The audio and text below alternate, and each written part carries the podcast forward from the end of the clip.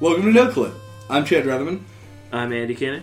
And I'm JJ Artemis. and today we're going to be talking about Undertale. Uh, this is a game that was developed and self-published by a guy named Toby Fox. So it's made in Game Maker, meaning that like there's not a whole lot of like fidelity that goes into it. It was just sort of Like a small aesthetic. like, kind of like a small aesthetic, I guess. It is very heavily inspired by Earthbound, Yeah, Yeah. obviously. yeah, I- It's not trying to hide it. yeah. As- plenty of other things. Yeah, well, and th- that's the thing. Like when I started into this game, like all I knew basically was that it was an RPG, uh, and I was I was pretty pleasantly surprised that it that it like harkened so it harkened back so closely to to Earthbound. Because Earthbound's one of those games that I have like a soft spot for. It's a game that I played when I was a kid and really enjoyed it, and then played it again as an adult and enjoyed it even more. Um, but it definitely like from the character design to the enemy design to the encounter design, The very design. yeah, very Earthbound. It's not as surreal as Earthbound because like it takes place in its own like self-contained world that it's really very like unapologetic for. Yeah. Like the game never like seeks to set up a reason for its world to be the way it is. It just is. And so you lose that like unsettling vibe that Earthbound gave off, but I think this game benefits from it. It was certainly unsettling in other respects. Yeah. It's got its moments. Yeah. Frankly, I'm just glad that me going out on a limb and playing the first hour of this game and being like, "Oh, this is totally something good enough for the pat for the cast." for the past. Yeah, I'm really happy that just that little hunch of mine managed to reel in this thing. Jesus. Yeah, I mean, I knew that it was like I'd heard that it was a good game, but the game affects you in a way like that, like very like it, it does a good job of like actively like bringing the player into like the feeling it's trying to give off, like that vibe, which a lot of games just don't pull off at all What vibe? What do you mean? like the game you like you reflect on your actions in the game more in this SNES graphical style like turn-based RPG more so than in most like full 3D world like immersive action RPGs of the day cuz like the other games just don't have the same sense of uh like repercussion that this game gives you I see. it makes you like it feels like your actions actually have a reaction, which is something I definitely want to get into. But I feel like we should back up To where? to stating that this game is uh, is a turn-based RPG in a an Earthbound SNES like style, but its combat itself like uses elements of shoot 'em ups and uh, dating simulators, thi- which is what like makes the game unique. And I do want to dive into the mechanics, but I don't know if you guys have anything introductory that you want to say, or just build off of that. Uh, what, what was the name of the developer, publisher? Oh, Toby Fox. Oh, Toby Fox. Good job. Email incoming. We'll find his contact information and send him off a good job email. We'll find you. Uh, I thought the game was total garbage. Uh, but they're going to make me talk about it anyway. yeah, it happens. Mm. So now, no, uh, you want to just launch pad into? Yeah, it's just launch. Alright. Launchpad and whatever you were. You're giving him a look. I'm pretty sure he's being sarcastic. What? Oh, I'm not. Oh, yeah, I was being sarcastic Yeah. for anybody who doesn't know me. No, no, I'm not giving. the only look I'm giving off is me still attempting to process what has happened in Oh, yeah, the last we- like five hours of my Alright, life. yeah. We're within five minutes of uh, JJ seeing the like final like Japanese shmup boss battle with flowers. So Shmup?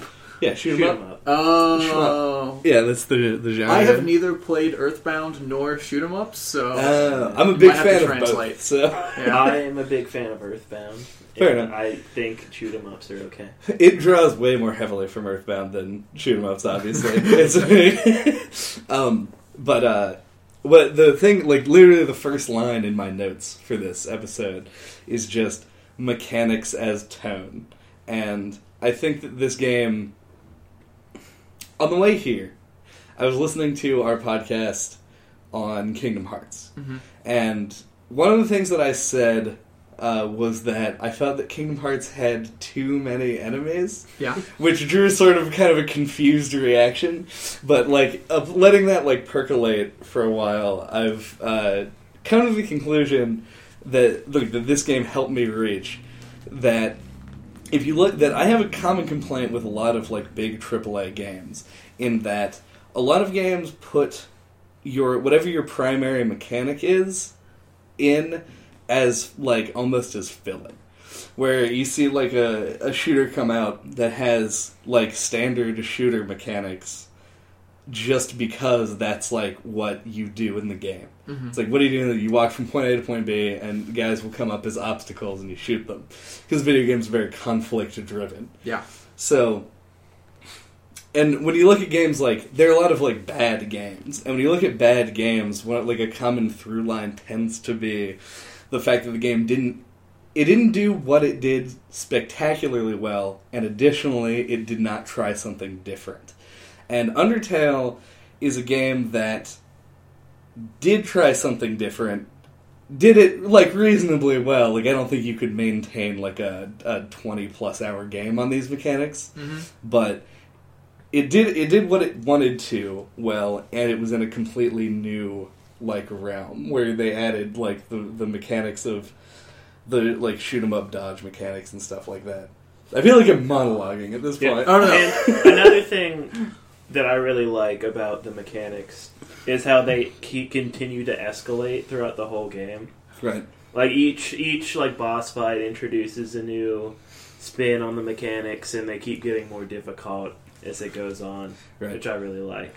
I'm really, really glad and actually surprised that I or no one else on the internet that I heard before this had actually thought of the like turn-based RPG plus shoot 'em up combination because that works so well when it allows you to like still establish like tension in these fights like this, but not have to have the pacing constantly be hectic Right. uh, it's because if I'm comparing it to like one of the Final Fantasy games or something, when I'm navigating through these menus, like the point of tension, if there is one, assuming you don't already know what's going to happen after you press like the fight button, which is true in a whole lot of these games, the only point of tension is like did I hit or not or something. If, if you have a miss Right. Yeah. What's the RNG? Right. But with this mechanic set, even with things that aren't the shoot 'em up mechanic, even with just dialogue stuff, mm-hmm. you have that same sort of like menu driven combat where you have a whole lot of time to sort of sit down and process things before going into the next high point, but you don't have that certainty either. You don't you aren't literally just selecting what's going to happen from a menu and uh, and aren't able to think about like everything that's going to happen in advance like you could with other like Final Fantasy style RPGs.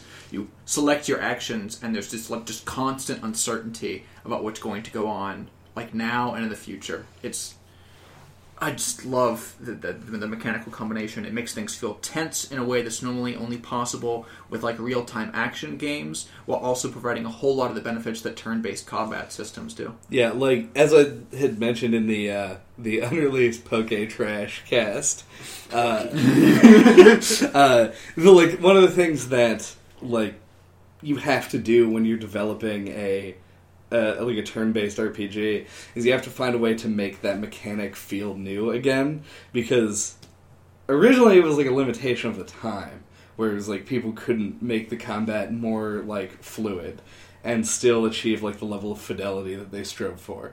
But in this game they change it in a way that makes it while still maintaining the menu based combat of an RPG keeps it entertaining and gives you like something to do and something that switches it up and sets it apart. And the like level of variety in this game in encounters is like off the charts for something with like like what see like what is such a low budget game. Yep.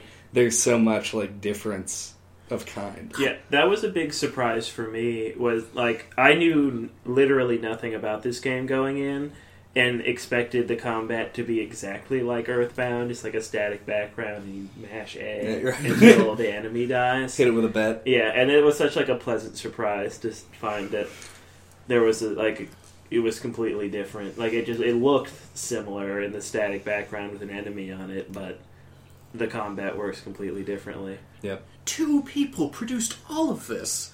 I just keep It was slightly more than two people because there were some like guest designs for other things. I like in the credits the Flowey battle is referred to as the Flowey Photoshop battle, and it was like it was the art was credited to some guy who I guess threw it together in Adobe Photoshop.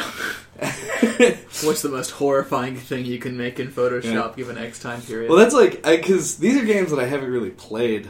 Uh, because of their limited availability, but that is like a major theme in like in old Japanese like PS1 era shoot 'em ups, where like it'll just be some like crazy photorealistic monster lobbing body parts and bombs at you, and it's like just creepy and weird. But I, I that's just like part of the aesthetic. Oh man, I never knew that. That was the first time I experienced anything remotely like that in my life. You probably found it more horrifying than funny then. Y- yes. Yeah. That's supposed to be funny? Well, no, I mean, But I I, just mean, Chad and I obviously think it's funny. yeah, oh yeah. it's Yeah. a new commentator. Should Stop I mean, asking I get at the this monsters point. throwing fingers at you. Yeah. it's pretty fun. But um, but to bring it back to uh, what I was originally saying, and basically it was the tree of dialogue that I exactly wanted to happen, is that this game nails through those mechanics, like managing the theme and tone of the game, because it's very like when you can just talk with all of the monsters and like solve any combat encounter non-violently. Albeit i didn't find a way to do it with a number of the bosses. Mhm. i felt like some of them were a little bit uh Over obscured. yeah like difficult to get but i mean that's the puzzle like if you're trying to go through the game without killing anything that's where the challenge comes in is that you have to actually figure out how to make things like mercyable Right. Yeah. spareable, This game desperately wants you to play it multiple times. Oh yes. Yeah, I, I'm kind of like I'm a little bit upset that uh, I don't really like I don't see myself booting this up at least not for a very long time. Uh, yeah, just, it'll be a while for me too. yeah, just from like other obligations, but Right. uh, it is a game that I would like to uh, go through again. Because this is like when I was a kid when I played Metal Gear Solid games, I always played through them normally and then played through them again it, with a no kill run. And it's like this game just has a no kill run built into its story. Yeah. And it's like, I think I do kind of want to do that. Even like in that last encounter in the the castle, the temple, the new home yeah. uh, Yeah. with um, Sans, he says like you're going to be judged on like the the number of or the amount of violence that you were willing to perpetrate or something. Right. Yeah. And like I thought that that was going to translate into the final battle being something like um, the sorrow from Metal Metal Gear Gear. Solid Three. Yeah. Yeah, because uh, like which is hilarious in a no kill run of that game because you just walk down a river and nothing happens. but I doubted this game would do it that similarly. But I, I know of the existence of those diverging trees, but I haven't looked into them. Mostly because I I don't want them spoiled. Because I like this game Oh. so much. I kind of wanted to talk about them. yeah, Well, if you know if you know like specific you mean like specific facts of Yeah. Sure you can go ahead. I'm okay with that. well, my original plan was uh, during the break. It's a little behind the scenes for you guys. Uh, during the break, I was going to look up uh, Yeah. specifics on them, and then We we, can, can talk. About we can at save it for then, so we have most correct information. And then our podcast can have Yeah. multiple endings. yeah, I don't want to. I don't want to be uh, miscredited by saying something wrong on the internet. True. God knows we haven't done that. um, Uh, but uh, fuck. Oh, but yeah, that's. But it does lead into. I think the, I've already talked to Andy a little bit about this. One of the complaints that I had with this game is that I feel like there's a certain air of. Uh, I'm going to use this term, ludo narrative dissonance, in the idea of like your experience points and level being linked more of like a measure of how cruel you are. Because I feel like you kind of like you said on the uh the Shadow of the Colossus cast, Mhm. if like you weren't supposed to notice that you were becoming worse off, it seems like a thing where the rug was pulled out from under you. Because I know that going through, like at the beginning, the game doesn't give you any incentive to not use the fight menu. yeah. Like I, it, like it tells you. basically, I think the clues that I've discerned are that the person who originally tries to teach you to fight turns out to be like the most evil being in the galaxy. and that like the monsters themselves look cute and have and that which doesn't even carry through. These are pretty horrifying looking monsters.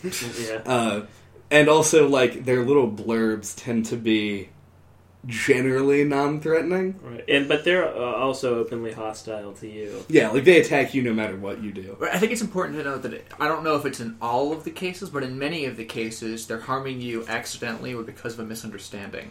I remember that there was Froggit doesn't know what it's doing here. Right, uh, there's that little volcano being Who that, thinks it? who thinks it's lava heals you. It's, That's my favorite anime, by the way. I just like to put that in the books. even through all of that, I think well, well, the point of the game is that the motivating force to try and be nonviolent. I, I, I think it was an active choice to not try and incentivize nonviolence mechanically. I think its equivalent to like a mechanical incentive was just trying to build like distinct personalities into the characters, and that was a recurring through line through the whole game, even with things that w- were demonized. I guess probably with the exception of Flowey, but he's intentionally an exception to everything in the game. right. Um, is that no matter how bad or like how strong or evil something is like initially introduced to you, it always has some kind of like silly, even like possibly joyous monster side. And I think it's reflected the best in Undyne, who is like a generic like knight coming to kill you through the majority of the game. But even then, within the final conflict, like takes off the horror mask and is now just like a stupid fish human hybrid thing. Well, which I still found a little bit scary. It's sure she's had like a pirate using the, the, Yeah. the Yeah, iPad. It's like a black lagoon, like Yeah, yeah. swamp creature. But the point is that even she was the like sort of like cartoony monster that like all the other beings in the fantasy games are, and it's supposed to link, and then she's still like this like distinct person with her own like wants and dreams and personalities. She introduces herself into that fight, doing her best to talk about how like she's the hero, and not in a way that's supposed to be like like tongue in cheek, like the game's Right. trying to say something bad about her. Like it's legitimately trying to play her up as like a good person, and it does that subtly and with a lot of the dialogue choices when they personify even the most generic enemies that you ever face. The incentive is supposed to be these are just people. There might be screwed up people. They all have their like stupid little problems, and they might even be people that you dislike. But they're still dudes, and they're and it's up to you whether or not you want to kill these dudes to further your personal goals. Because it is easier to do that Right, yeah. uh, reflected most strongly uh, for when I saw your save file uh, where you had 68 health and I was the most envious human being. Yeah. Yeah, what level were you by the end of the game? One. I Uh. killed one thing, got Wow. four experience points, and went through the whole game with 20 health. Huh. Right. But that sucks. Uh, I always like to say that I called that. Yeah, you okay, did, yeah. with the pacifist route. But that's this is where I feel like the game fails on a mechanical level. Definitely not tonally because like no matter what you do, with the exception of what would have been your like ultimate final ending, Mhm. which would have been a huge letdown and made you cry, uh, is the fact that if you even kill one thing and get four experience for for it, you don't get the true pacifist. yeah the ending. good ending in big quotes. True, in that sense, I kind of did the worst thing, but it was a learning experience, and I'm, I'm glad that I did go through it that way Mhm. because I was able, like, I made the mistake, and I guess I wish the game would have acknowledged that and given me the chance to, like, admit to it that I realized very fast that it was a mistake, but I'm, I'm uncertain if it wants to do that because at a certain level, the game especially during like the final Sans scene where they they do this a little bit corny like experience means this level Oh, means yeah. this level twist is love and yeah whatever. Level Oh, oh, the very beginning. Oh Yeah. no, yeah, the end of it. Yeah. Yeah, Yeah. the- like it, like it, it makes it very explicit that it's asking like you to think about all of these things. I was actually surprised by that because once I started going through that, I assumed that like you did that there would be like a change in the final boss circumstance based on the number of things I killed, like in Metal Gear Solid. Right. But instead of doing that, they were just like, we're not going to judge you specifically. Just reflect back on what you what you did, and if you think that it was worth it. I and I don't know if that's I might be ascribing too much to the developers here, but given how much they did accomplish, I'm willing to do so and assume that it was an intentional choice that they just wanted you to be able to reflect on your own actions and have that be the force of its own. But that's the thing, though. For me, like that just that's the part that I find to be like difficult to kind of grapple with because I feel like the game is not trying to make a statement on like violence in video games or something like meta like that Mhm. or like why do you like insist on killing things in games the game is just sort of trying to tell a story in its own world and i don't think that the way they went about like the end of the game being like well if you killed anything then you get like the neutral ending and it treats you the same as somebody who killed 99% of things True. Yeah. That that's yeah, that's very valid. If even if it didn't give the redemption opportunity that I sort of hoped existed, uh, naive as it may be, I mean, real world analogy. Uh, if you know you kill someone, oftentimes you don't get the same opportunity to redeem, but Right. it still should have the gradient either way. Yeah. I mean, though, like you said, like going back to the developer, like we can't hold it against the game as like a major flaw in it because it's Right. one guy. like the amount of like extra work it would have taken to create a branching narrative that ac- that accounted for Yeah. that gradient. Now, I think it's one of my biggest problems with the game.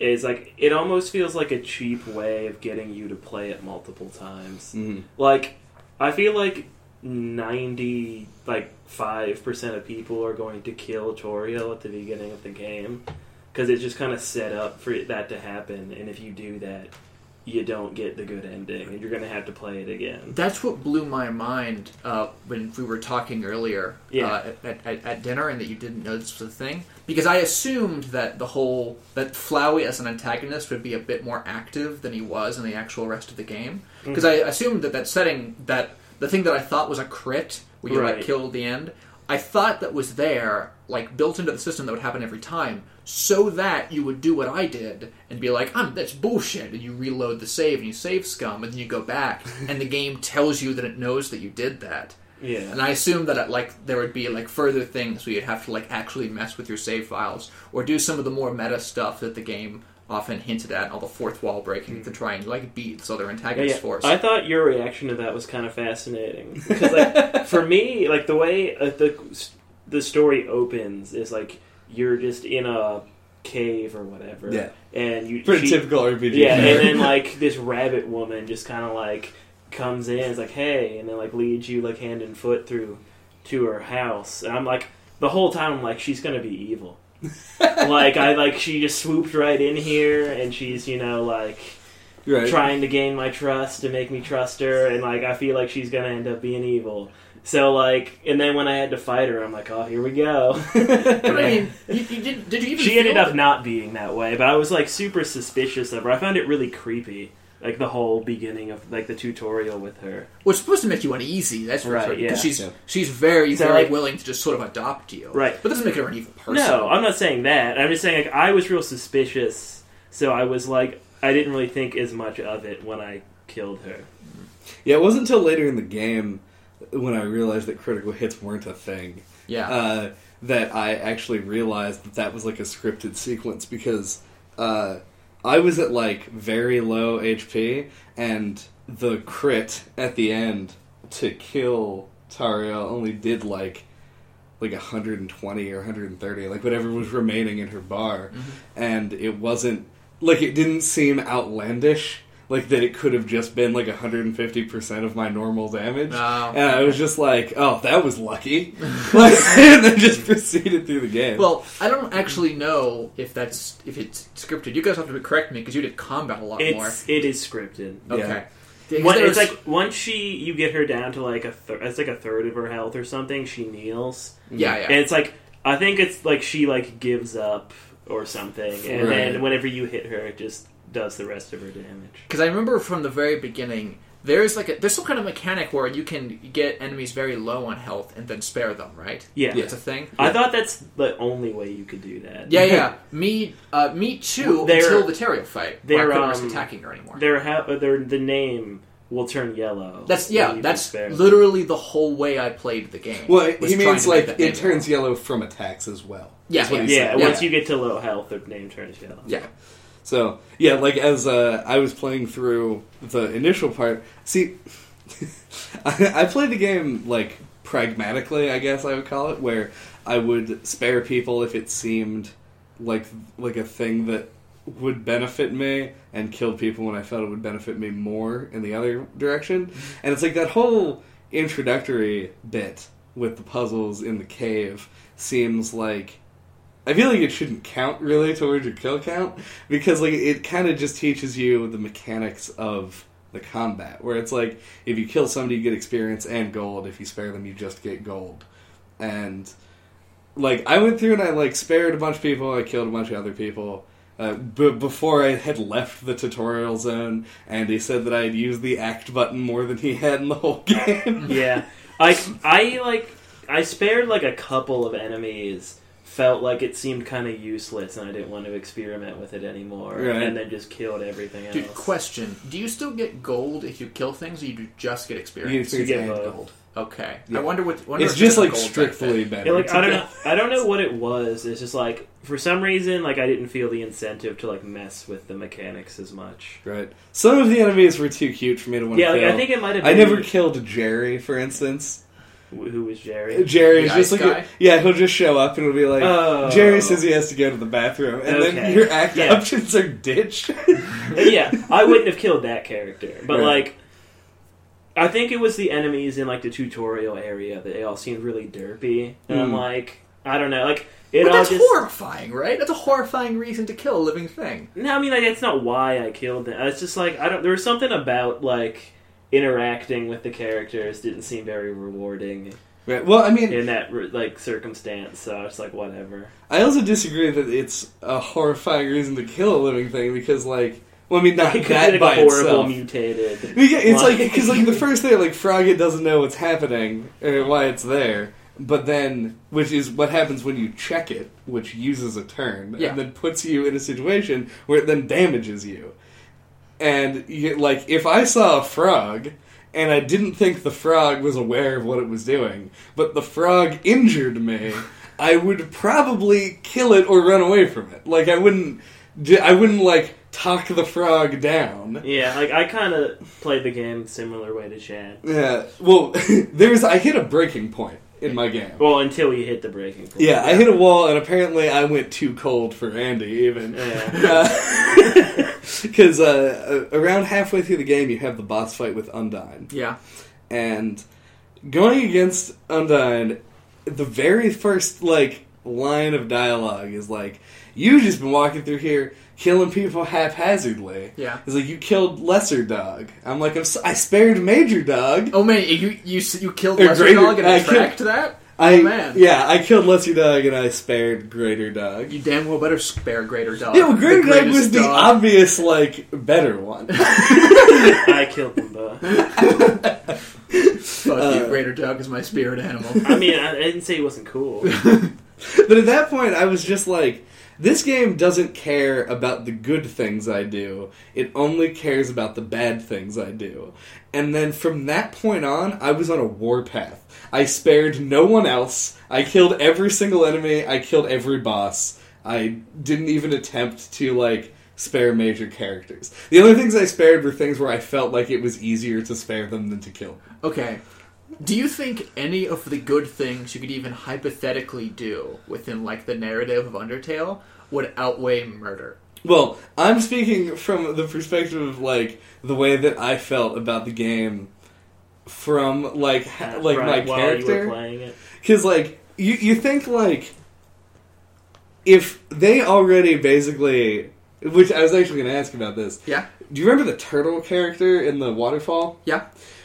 When he described the like the prophecy, Mhm. did he put in that line about uh, some people saying that the circle represents an angel of death? Yeah. Okay, I wasn't sure because that was post Warpath. oh, okay. I wasn't sure if that like was a unique thing Post Warpath. But I was like, I clearly didn't understand what I was doing before, as a like a like a ten year old kid Mm-hmm. wearing a striped shirt, walking around. I was like, I didn't know what I was doing before. All I care about now, because obviously my crimes are irreparable, is getting out and making it out with my life. And so I just like I'm gonna do everything in my power to be as strong and powerful as I can be to just blaze through the like gauntlet of horrible monsters and make it back to the human world. God, you're like literally a prison inmate. I well, I was like, I didn't, I didn't see redemption in my future. yeah, yeah. The game only cares about the bad things you do, unless you do all the good, Good things, and you're rewarded at the end. right? Agree. Should have been the gradient. For, for that matter, I think another possible line of gradation that's really important is since now I know that the whole lowering and attacking enemies till they're very weak and then sparing them uh, is like it's the same result as just outright sparing them and never attacking them. That's a really important distinction, right? Yeah. because you're like the kind of person who would beat people to the point where they can no longer resist and be like, "I'm going to leave you alive since you're not a threat to me." And the Seems kind of guy worse. Who just Yeah. folds his arms and is like, "I will never hurt you," or like Right. really, really distinct human beings. And I think the pacifist ending was put in specifically to try and, I mean, to apply that line of gradation somewhat, but it, we still agree that there's not enough there. Mm-hmm. By the way, when you're talking about Undyne, uh, the reason it took me so long comparatively to beat this game uh, is because when Undine, uh, when Undine or Undyne, Undine, I have say no idea. I'm It just the Y makes it seem like an I sound. to me. Sure, I don't know why. Undyne. Uh, when she said that, that like you could like never spare her, I didn't believe her and just kept going. uh, I spent like it, I, I had single runs of trying to beat her like last night that were like forty minutes or something. What, what do you mean when you could never? Because I, don't know. Because I Oh. just beat him. Oh, beat that her makes to sense. death. Yeah, Okay. I killed her too. So Uh, you can still, even though she says that, you still have the option to just keep sparing her all the time, like you can all the other enemies.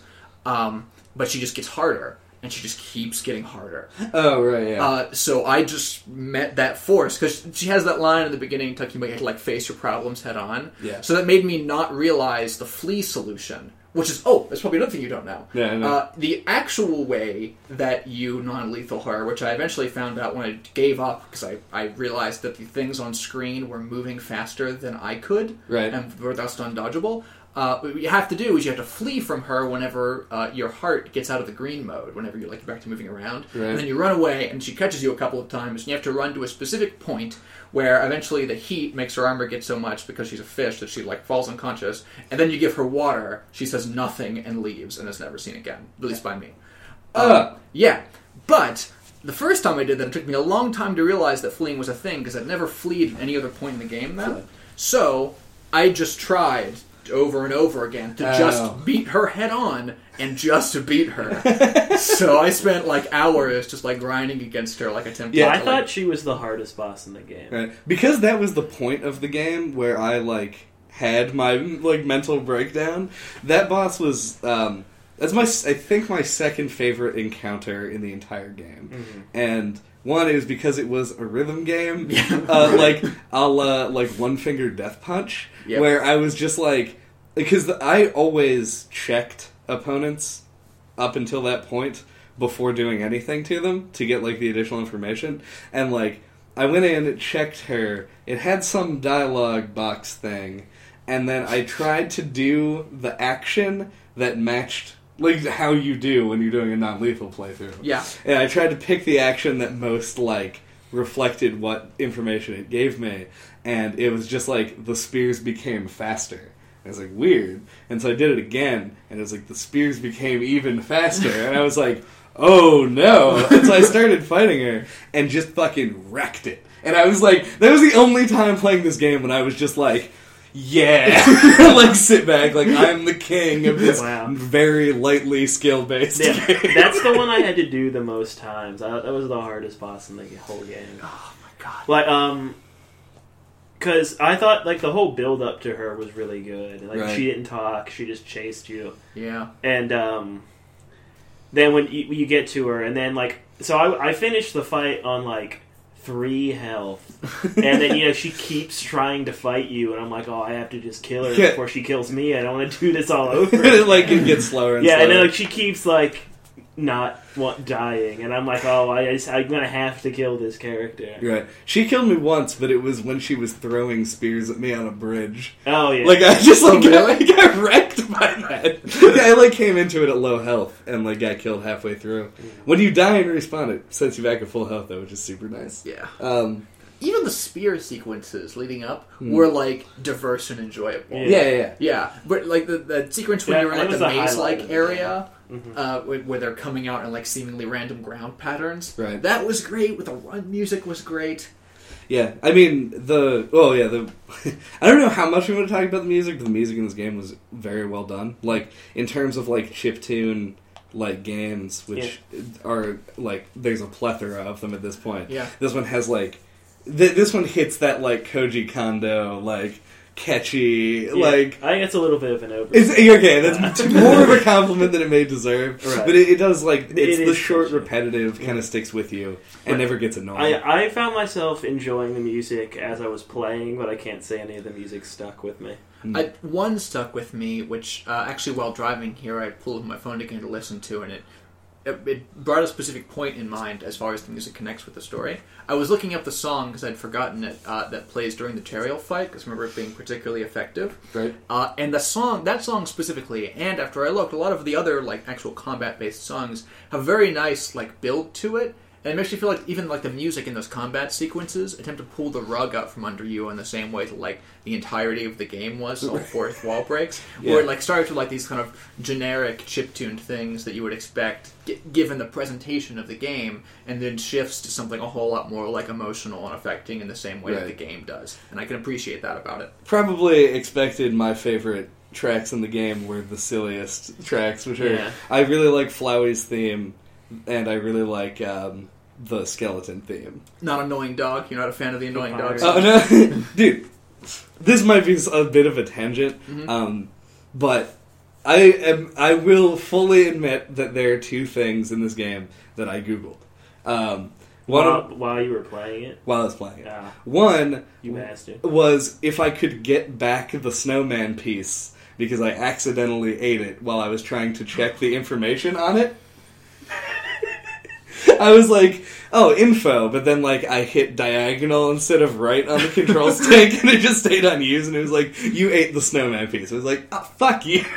I ended up eating it too, Yeah. but it was because I had no other healing items. Yeah, as you saw, I didn't have it at the end of the game. Uh, I went back and got it, and then came all the way back to Hotland, and uh, ended up having to use it in a panic moment on the Mettaton fight. No. Um, I think that's where I used it too. I Yeah. kept it the whole time, and I have no idea what to do with it. uh, so at the very end, when uh, uh, when Sans leaves you a message, he says, "You made a snowman very happy."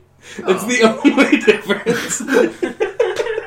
cute. Uh, but the second thing was, and I think that everyone here can appreciate this, is that I legitimately, within the rules of the game, solved the music box puzzle, Whoa! but could not put the tones together to play the song because I am completely tone deaf. you are pretty talented. I tried for like eight minutes and I was like, I want to know what's behind the wall. I know the answer. I physically can't do it. So I just looked up what the combination was. Exactly the same thing. Yeah. Is what I did. Put it in. Please tell me the same thing happened to you. Because I walked behind the wall.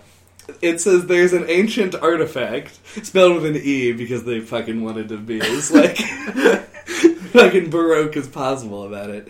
And then went to pick it up and it says you can't pick it up because you are carrying too many dogs. and I was like, what? So I went into my inventory and sure enough there's a small dog as an item. And so I was like, uh use. And it says, You deployed the dog. The dog comes out, grabs the artifact, and then leaves. And then it's never seen again. So, like, I looked up the answer to the puzzle, solved it, and then nothing happened. You did you pick up what the dog left? Yeah, the one that multiplies in your inventory indefinitely. The dog dishes. What was it like? Skin? Is it do- annoying dog skin or No, no, like it's like remains? this annoying dog something, and then that's a healing item, and then if you use it, you get dog dishes, which are not dishes that you put dog food in, but dishes that a dog neglected to clean, which then over time multiply in your inventory and fill it up. So you have to put it in a box. It was, it was very good. Yeah. Yeah. But yeah, it's same thing happened to me. Okay, The- good. All Trying to get it too much dog. I just tried to drop it. Dropping it instead of using it also just deploys the dog. you deploy the dog dog. just goes out, grabs it, runs away. But I was I was pleasantly surprised. Although I I didn't know if this was like a one time thing or if there's a way to manipulate this. But sometimes when you use like the dog remains, whatever those things are called, Right. the copy, you'll get dog salad instead Yeah, of a dog copy. salad. Yeah. Uh, and I kept trying to like, oh man, this means like get infinite health items. And I tried for like two minutes and I was like, I'm never doing this again. this is nothing but horrible dog skin. It just keeps multiplying itself. Yeah, it was pretty rough. Um, rough. Rough. Dog. Yeah. Um, Rough, rough. Yeah, no, this game is full of like interesting little moments like that. Do you guys go on the date with Papyrus? Yeah, Yeah. it wasn't much of a date. Wait, but you didn't get the phone number. I, I checked your inventory when uh, on your thing. You didn't have Papyrus's phone number. How do you get his phone number? I went on the date. He, oh. he, he called me and he was like, "How did I get this number?" I tried all numbers sequentially until I got this. Yeah, I also that happened to me too. Yeah. What happened on your date? Because at the end of the date, he was like, "Oh, we should exchange phone numbers." On my date, you we just went to his house. and then I interacted with everything that you could interact with, and then I left. Yeah, I did the same thing. I, Wait, t- didn't- I even went back and talked to him. He didn't do that. wait, you didn't have the the date fight? No. Oh, it goes into a fight sequence for the date, and it's like the most ridiculous thing imaginable. He dresses up not- as a football player. It's not more ridiculous than his boss fight. I can tell you right now. Yes, it is. There's He no has- way. It has its own like excu- exclusive music. Uh, it's like it's its own ridiculous tone thing. I just I was that whole sequence was a, was proof of the amount of love that was put into this whole project because I just went back just assuming it would be like a couple lines of text of like dismissive dialogue, and I just like the rabbit hole just kept going on. This day is deeper and deeper, just more shit. I thought that, that there was like going to be you know some kind of like horrible love thing because he kept like interacting with you in a way that like oh this is a date let's go to your room to do what people do on dates Well, yeah, to do with it. yeah so things got Yeah. subtly rapey real fast and Yeah. it was I wouldn't go that far. neither would I I was, I was just saying that because I joked about it because I was texting Rachel at the time just to be like to show off like how ridiculous this video game was like I'm taking Right. screenshots you had to like at one point search his body to try and find a gift which was of course spaghetti under his football helmet hat Yeah, or sure. whatever whatever he was wearing Huh. But- I wonder what we didn't do. Yeah, I'm No not sure. That's like his boss fight. His boss fight, like, was the fucking cap on why Papyrus is like the most well-developed twelve-year-old in gaming. because like give him an award. there's like so many like goofy things that he does leading up to that, and then at the very end, like you have that boss fight with him, and he's like, "Here's my special attack," and like it like rolls by, and it's like a picture of his face, and it says "cool guy." I'm like, this is what I would do Yeah. if I was designing my attack pattern, and I'm 12 years old, so Right. this only makes sense. Uh, no, I really liked Papyrus as a character. Like, I Yeah. thought he was just super good. Yeah, I I kind of felt a little similarly to him as I did to the one dinosaur character later. Uh, the right. kid Uh, uh, ab- no, not the kid, the, The scientist. scientist. Athos, yeah. yeah. Is Yeah. that I felt like they interrupted gameplay way too much. I'll agree with in at least the Alphys case, but I don't have bad memories with I mean, Papyrus. if Papyrus was funnier and not as bad, but I still felt like every time you walked into a new screen, yeah, you had to talk to him. It's like a ton of dialogue. Right. her. Her, whatever. Yeah, Um, No. I actively disliked that character. Like, I thought it was the like a. scientist. Yeah. Yeah, I, I thought that like she just, like, actually detracted from the game in a, in a certain way. Yeah, it's very like a like a Navi kind of thing, Yeah. but even worse. And not only that, yeah, like all of her jokes are sort of like, and I'm sure that like, I'm sure this is the kind of thing that there are going to be people who love it. like super disagree with us on this, Yeah. or with us. but I don't know how you feel, but like I felt that even her jokes and stuff was very like one trick pony. Like, they were. It It's was just that she had a crush on you. Well, and also like the Was the an like anime lonely nerd. anime nerd Yeah. thing, Yeah. which is like yeah, whatever. She got better when I don't know if this is also something that you encounter, but when you like break through her skin and she begins like talking about her own loneliness, that was. Be- yep, that happened for me. That happened Uh, for me. Yeah, she's talking about how she like you know before she met you, she was in like a really dark place in her life. Oh no, yeah, this did happen. Okay. I just dismissed it because I hope that she dies. You had already been. that didn't happen. I no, but I was on the warpath. You were on the warpath at that Yeah, point. I so it just didn't found her matter. really annoying, and I also just didn't care what she said. She was Yeah, I annoying. agree with she that. was worse developed than the other characters. I, I'm still okay with her existence. Did you eat the noodles? What? The noodles from her fridge? Yes. It's Why? hilarious. What? I don't. What? What You- happened? when you use the noodles in combat, which I did in a dire moment in the Mettaton fight, the Oh, only boss yeah. fight that I died on, it's like That was will be really in funny. four minutes. Oh yeah, I the noodles forgot will be about in three minutes. Oh my god! and then they The heal huge you up six HP. yeah. Which to you must have been like a godsend.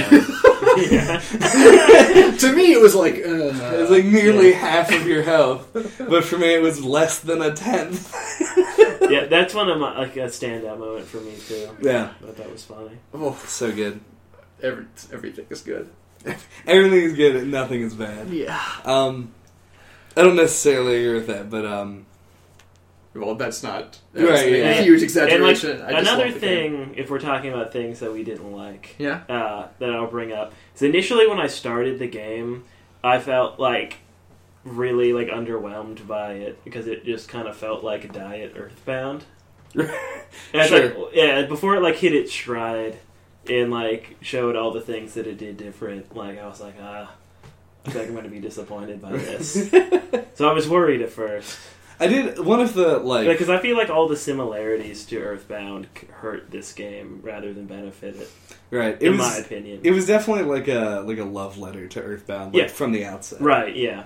I had I had no point of comparison, so Yeah, like even like the thing that that like looking at this game, it looks like Earthbound. It looks not exactly the same, but like very, very, very similar. Yeah, it does look similar, and like one of the things that uh like I really like made the connection between the two games is when like the first time you get a new weapon, which for I think everyone would be the tough glove. Mhm. Uh, it like spits out what your old weapon was into your inventory, which I just like didn't know what it was. Uh-huh. And so it's like the first thing you have is stick, Yeah. and then like your first armor is bandage, Yeah. and I was just like, oh man, like that's which like you can eat weirdly. you eat the bandage. Bandage is a health item. You can use it to heal you. Oh, I put it in a box. and uh, one of the things that can heal you in the final boss fight is a band aid. I didn't know it. Yeah, like you know. Um, oh, you mean oh the- the, the final final things, boss yeah. fight? Oh right, yeah, it and, and have it's a been band aid. that makes sense. But um, I felt like I was going to say something else. Oh yeah, there's a more direct reference to Earthbound in that um, if you check the date in Earthbound, the year is Oh, 1990X. X and this is and then 20 X or whatever. 201X. Oh, Yeah. that's what that Yeah. was. Yeah. Okay, I There's, no there, you could make an argument that it's a Mega Man reference as well because those games take place in 20XX. But I think that it's, Definitely it's an more Earthbound clearly an. Earthbound reference. Dude, the most direct reference that I found in the game was actually to Final Fantasy VI. Have either of you played that? No. I Dude. played the beginning of it. The entire uh, Mettaton like drama on stage sequence that is like literally just a parody of a scene in Final Fantasy VI. Like I, pu- I, I, I bet I could pull up music for you right now, and you wouldn't be able to tell the difference whether that music was in Earth was in this game, which is not Earthbound, but it's instead Undertale, uh, or Final Fantasy VI. The music sounds like almost exactly the same. The scene, like the actual layout of the, the weird little tower thing. You're like in a play sequence Right. at that point in six. It's just them making fun. Presumably, uh, Final Fantasy's somewhat artificial attempts to like intersect like character drama and like unique individual feelings into their games with moments like that. Right. Whereas this game does it by just like developing unique human beings instead of trying to create like sort of grandiose Romeo and Juliet love stories like existed in Final Fantasy VI. Right. So presumably that's them just trying to take a jab at that. But I mean, it was literally just pulled. Like it's like almost one to one. Yeah. Yeah, like we, we make a lot of comparisons, me and Andy make a lot of comparisons to Earthbound because like that is our like strongest point of reference. Mhm. But like the game is Which it will be for anybody who's played it. Yeah, and uh, but I feel like the game does like largely want to just sort of parallel itself with many RPGs. Yeah, of that era, not, why I just don't understand the that choice for the art style right? because I don't like maybe it's just like f- for a selling point, I suppose. which I would not fault them for. Because you you want to get your game out there and everything, but like guy- I don't think I feel like the game would have benefited from a more unique art style that was new. Did, did was the its own. did Earthbound also have like the same sort of aesthetic with the cartoony aesthetic monsters? Was that also Oh a thing? yeah. Yeah. Okay. I remember that. Earthbound's like draw is like the goofy monsters and the things they say to you in combat. Ah, yeah, that's uh, Like you've seen Starman. oh I've yeah, seen Starman. Yeah, From, he's a uh, Smash Brothers like it's his trophy. yeah, it's the white thing that has its like hands on its sides. Oh, that She's that guy. yeah, that's from That's not- Earthbound. It's goofy. it's, it's, It's really goofy, right? I guess I have to see it in pixelated form to be able to Yeah. make the judgment. Yeah. I'm just thinking about the smooth, how like the smoothness of the design of the character in Smash Brothers. That's true. But- But, yeah, And Mr. Saturn's from Super or from it's from Super Smash. True Bros. Saturn. yeah, Yeah, uh, yeah it's Mr. from Sands from Earthbound. A little two-legged guy with a huge nose and a bow in his hair. Yeah. Uh, yeah, it, it definitely draws a lot, but it's it's a large like SNES era RPG Right. throwback. Yeah. It obviously references other stuff. Yeah. I mean, we could probably spend like it's not as shameful and it's uh, referencing as like Guacamelee or anything. right. Yeah, shameless. Actually, Oh, that's what yeah. I meant. Yeah, shameless. My bad. Mm. But um, It should be more shameful. Yeah, I, am sure that we could just sit around for a little while and just discuss what jokes landed. Yeah. Uh, like, oh, oh, I did want to say one thing is that I just love. Um, you were talking about the theater scene Yeah. with medicine, and uh, I love that like during most dialogue scenes they lock you like they lock you out of control of your character but in that scene they let you like try to run away from it but they're just lasers on both sides yes. so you just can't escape as it happens. Uh, that was amusing. Yep. But anyway, back to not violating the exact point I was just about to make, is that rather than just talking about what jokes landed, maybe we should take a break and come back and talk about, uh, like, get into some more, like, character development and plot and stuff Well, like one that. thing that I wanted to ask you guys, but seems useless now, was like which bosses you killed and which ones you didn't. Because like, uh-huh. but you killed them all, and Except you for kill, Papyrus. You didn't kill any of them. Well, so- yeah, I killed Toriel and then went and then Yeah. saved Slim to correct it, and then was mocked for doing Right. so. yeah. I thought that would be an interesting point of conversation, and it is not. it's worth noting I did try to spare Undyne like way too late because uh, when she started fading away, I was just like, "Oh mercy! Like don't like don't stress yourself. Like just just like lay down and take it. Like I'm not gonna Wait, do she- anything." Like while fading, she still tries to attack you. She- yeah, it just goes really really slowly. Like it's really yeah, easy. she to attacks avoid. you up until she is completely gone. Wow, Yeah, that's so, good for her character. Yeah. so like she'll start fading out, and I was just like, "Whoa!" Like spare. She like- was the only yeah, she was the only character I felt like I had to kill. Oh, and this is we're just we're gonna postpone the break slightly because there's one more like Because like the characters that I killed were Toriel, because uh, you know I thought that was a scripted thing. right. Um, no, I spared Papyrus. I killed Undyne. I killed the robot Medicine. Metatron or whatever. Megatron. Uh, Megatron. Roll out. He showed up Yeah. in my playthrough. Wow. I don't know if you, I don't know if you unlocked that fight, but I did. Uh, and then I spared Asgore, and I killed Flower. Killed Flower, yeah. So there you go. I killed- how I played it. Yeah, I killed all those people except for Papyrus. Mhm. Uh, whose name, by the way? Did you get the name jokes? No. Yeah, they were both fonts, and like Yeah. their Sans' text. Sans dialogue is written in that font. and Papyrus is written in that font. Oh yeah, my Sans' God. Comic Sans and Papyrus is Papyrus, and like, uh, like I. Of course, we would vote. Yeah, like I, I mentioned it, and Andy was like, "I bet JJ won't catch it." No. proof positive. but uh, I mentioned earlier that uh, Undyne was my second favorite encounter in the game. Yeah, I, Undyne's like whole setup was great. But my my number one favorite encounter, I think, can be avoided, and I'm really glad I didn't. Which was the uh, the dummy, the haunted combat Oh, dummy. I had that Oh, too. yeah. I yeah, too. if Yeah. you break the, the dummy at the beginning, it comes back and attacks you, or its brother does. Yeah. And that whole bit was just like I like that. That was so fun. That was like the most fun I had. I also really playing like this the game. ghost. Oh, the like the depressed ghost. Yeah, ghost. who wouldn't like? Did yeah. you guys uh, put on the headphones and like chill out? Uh, I left it on that screen for roughly 45 minutes because, like, when I realized that I could just sit there and nothing would happen, I just like left it and then went and like made dinner and ate it while just like reading stuff on my phone while that was just going on. Which, uh, God, the Spook Wave song. First of all, hilarious that all this song sounds the Oh same. yeah. But I, when you put on the Spook Wave song and talk to him, he's like, uh, "I love this song. It feels like my whole body is being spooked." like that got an audible laugh at it. Yeah. Oh Christ! Break time now. Yeah, break time now.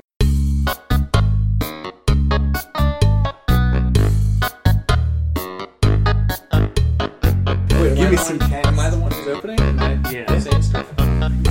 Saying stuff? Well, shit. Say anything. Uh, so JJ, are we back? I, I guess. I guess we're back. Holy shit, we're- How do you guys feel about Flowey as an antagonist to this game? I didn't realize we were back in the castle. Back to the cast. Flowey as an antagonist. Samurai cast. Uh, I think it's really effective.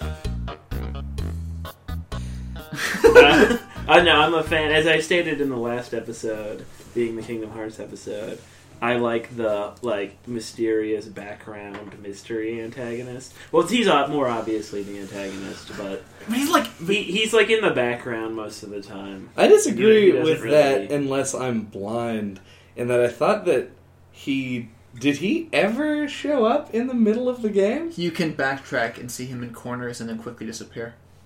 Oh, I never saw that happen. I saw it once. So as far as I I, knew, like well. he was, it was a completely out of the like like bolt from the blue. Oh I no! didn't know It's, at all. from that opening sequence, I knew he was going to be the final boss. of course. I didn't at all. Uh, yeah. I just assumed that it was like that. Actually, is- that sequence probably uh, most informed my decision to start killing things.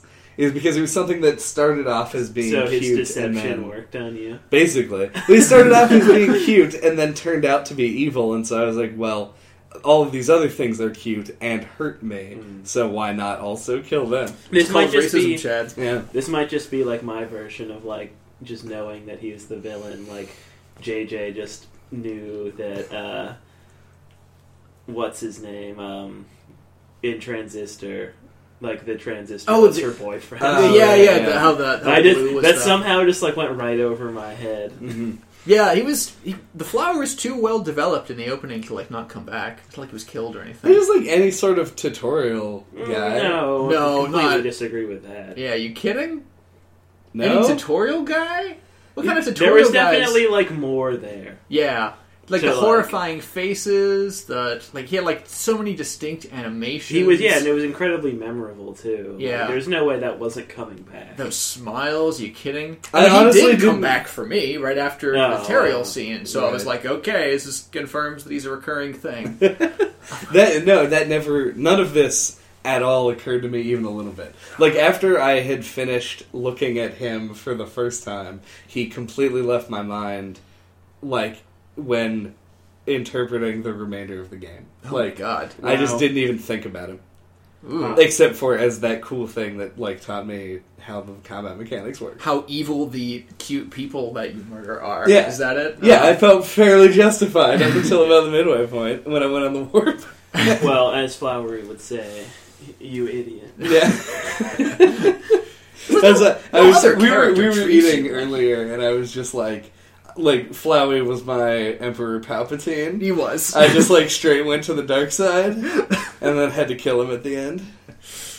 yeah, the whole Sith relationship. But yeah, there. I think what JJ was about to say was like he he stands out in contrast so much to all the other characters. he tries to convince you that like it's like a killer be killed world, but like none of It's the other guys like just hate you. None of the other guys like come up to you and be like, "You dumbass, I'm gonna steal your soul." There's some of them kind of he does talk about stealing your soul. I yeah. mean, but to be fair, other characters do that too, but they do it for other motivations. Yeah. Like the Spider Woman who's like, "I'm going to steal your soul and then sell it to this person who wants it." so that I can buy. Most of the Limo. characters do have like this level of naivety to them, Yeah. where like they seem like they're like being puppet mastered a bit. Yeah. The reason that, that I brought up Flower initially, though, is because it he's established at the very beginning to everyone but Chad Rotherman, Seeker of Darkness. Yes. Um, uh, Please, D- Dark Chad. Dar- yeah, Darth Fartley, destined to bring balance to the force. For the record, yeah, my character name was Fartley. Wow. Yeah.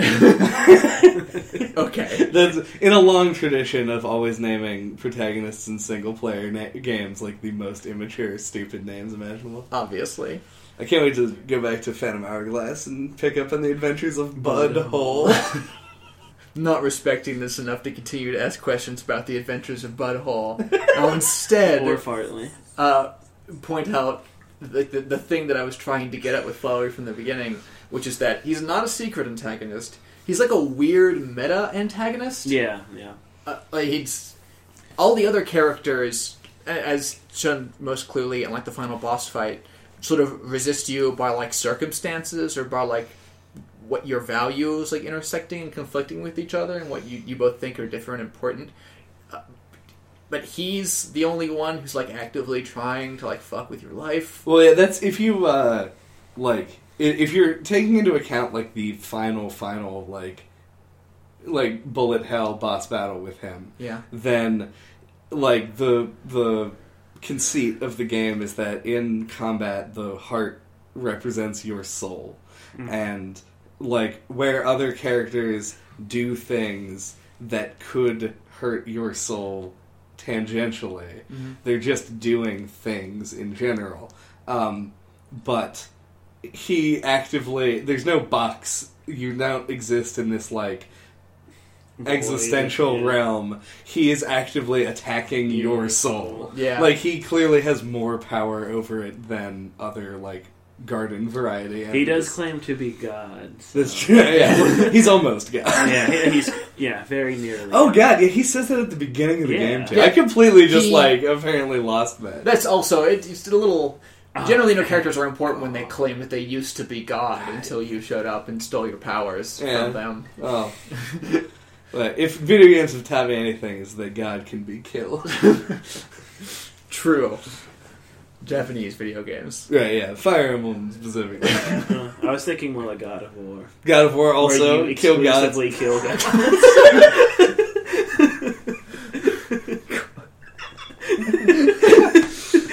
Uh, and that's a Western video. You've got me there.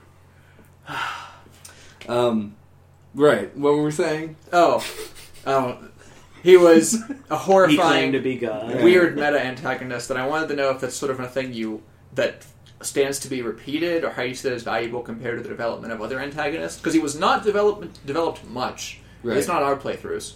I think I don't think it's necessarily like a good or a bad thing.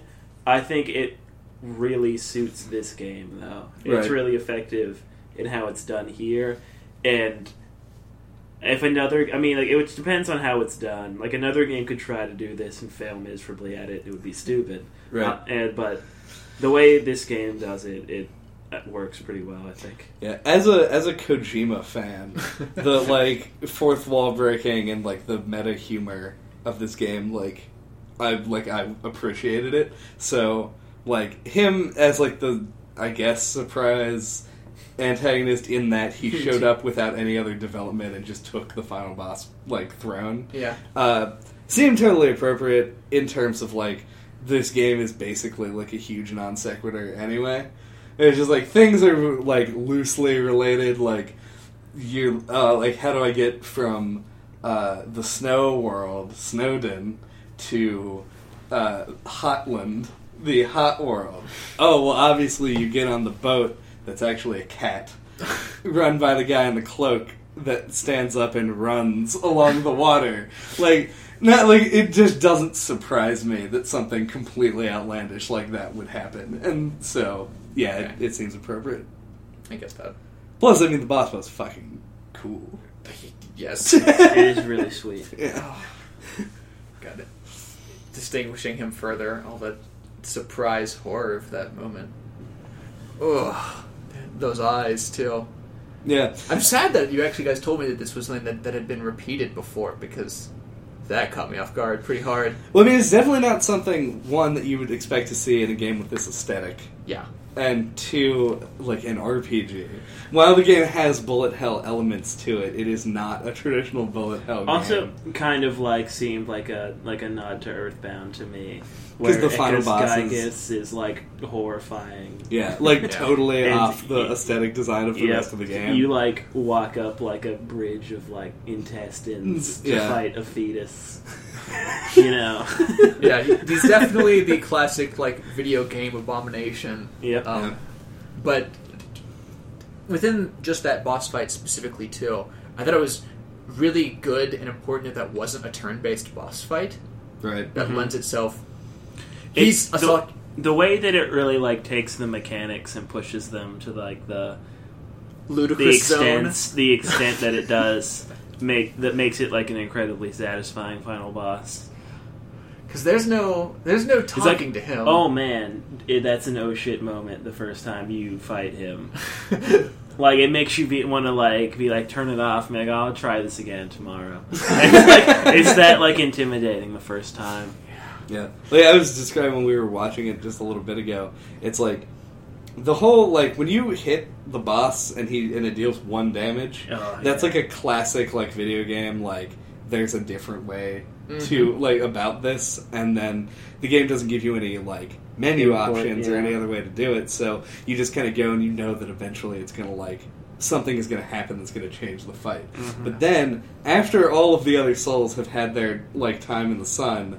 And it goes back, and like you fight, and it deals like two hundred damage, but like his health bar is massive. Yeah. that's like that was like truly intimidating. Where I was like, I don't know if this is a thing I can do. Right. Yeah, it, it does seem like this will take forever to beat. It's really not that bad. right. I don't But, actually uh, know if you can fail. You can, Yeah, it probably. Just but I mean, like you go, crashes you- and boots again. Yeah, yeah, And, but and there's those checkpoints that you go back to right. if you make it out so far.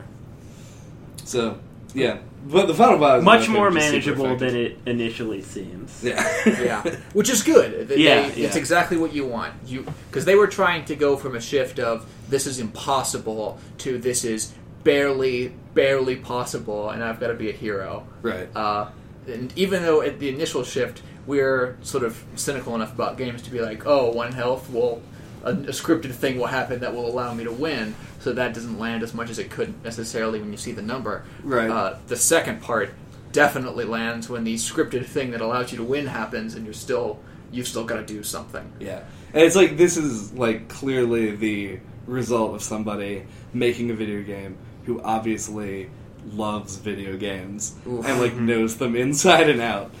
Like this guy, like we purport to be at least like knowledgeable about what we're talking about, but like this Yeah. guy probably He's the game master. like th- this is somebody who like just really likes the art form.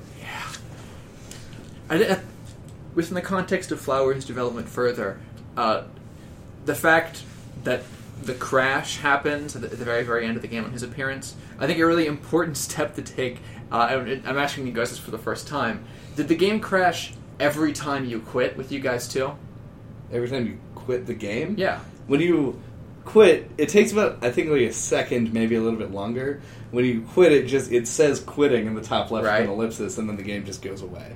Like there's no menu or anything. It just Oh. like, goes out. Then this was. I was trying to take a screenshot and accidentally hit the back button on the controller, and it like Oops. it crashed. Oh yeah, I never quit the game because I beat it in one sitting. True game lover, Andy Kennick. but yeah, for me, and I guess this is just an unrelated problem, but I thought it was a cool intentional thing. Uh, I every time I'd quit the game, it would crash. Every time. Oh. So I thought they were using that so to make it so that there was like a hint when the game crashed after his final like Huh. fake final boss appearance that it was an intentional decision. Maybe not it's like your because you game's save crashed. scummed. They're like, "Fuck you, scum." well, the save scumming, like the fact that it calls out when you save scum, That's and as we I think just that's dis- awesome. That is Okay. literally what made me mention the game to you guys. Ah. it was that moment at the end of the Terry Fault that was like, this is like a, a game that not only obviously takes this like huge inspiration from the entire medium, but also has like a meta villain that is willing to comment on the things that you do within like the game itself as a game. Right. I knew that it was going somewhere, or desperately hoped that it was going somewhere amazing, and I hope I, I think I was right about that. I mean, I thought I was right about that, but I can't speak for either of you. or for like people as like a whole group. Yeah. I feel like this is a game that's like designed for a specific group of people, Yeah, and I think that Certain we all audience. basically fall into it. we do. Do you think you could you could appreciate it if you didn't get a lot of like the ridiculous references that we also? I, I, I think that this game loses a lot if like if the meta humor is lost on you. Like I think Uh, that I think it depends on the person. yeah, Like as adults, I think an adult would not like this game if they didn't get that stuff. But I could see kids loving this game right, regardless. It's just, not all of the jokes are like references to right. There's some things that are just genuinely like well written, but like I, I don't know. It's e- even barring the references which require like a specific experience set. I I feel like a lot of the like the game related stuff. If this was like for some reason your first video game that you picked up, I feel like you would be at a complete loss. Like I don't think that you would find it as funny. I know you wouldn't be able to beat it. Uh, like if this Yeah. was your first I feel game. like pe- also like just people who like um, arcade games because of the combat. It kind of feels arcadey to me. yeah. Like might like this. Like I don't know. I can see like certain groups of people liking it regardless. I mean, at the beginning, it's certainly easy enough to be generally accessible, but by the end, it doesn't. It doesn't seem that way. Right. Well, I mean, like, yeah, well, like for for example, like I, I feel like uh, a joke that I I guess didn't really think was that funny, but uh, when you first get into Snowdin, the first building is a uh, is a, a like a trader, like a, a Yep. shop, and it has like the the typical buy, sell, talk, exit options. But throughout the game, whenever you try to sell something, they say like, "Oh, we don't want your junk. Like Yeah. we're trying to sell you stuff, not buy things back." And uh, like somebody just getting to that who didn't have experience with other RPGs would be like, "What? Like this? why does this function even exist?" Like, the, like that's the mindset you have to put yourself in when you look at this from somebody who doesn't know games. Is that this game is subverting things that they don't even know what like the step step one is. Mm-hmm. So you get like I feel like you would get lost so quickly. Yeah. but like just because they don't like they can't get everything about it on the same level that like we do doesn't mean like they can't still enjoy the game. Right, I guess. Like I even if can- you don't get any of that, like it's not gonna like m- if it, like make you like the game less. You're not gonna be like, oh, I'm so confused. that In fact, they might even be more likely to like spare every yeah, thing because they're not used to just beating everything up. Like you said before, this game is not like Spec Ops that's like trying very hard to make some kind of meta commentary on the way that like how games specifically treat these things. You can apply Right. it like that, but the game doesn't hit you over the head with it in the same way that other things in the genre and like other genres do. Right. What this game is just trying to do is just create a game world populated by actual humanized characters, like completely. There's there is it, it never takes the like random mook excuse. There are no red shirts in Undertale. Right. There are just people. And I think anyone coming into the game fresh who can go through that arc uh, that I did and that you ignored, either of those two things are, uh, are developments and to come to the decision of whether or not they want to like treat these creatures that are legitimately threatening to them as like human beings or not, or like things that, that, that need to be respected in that way.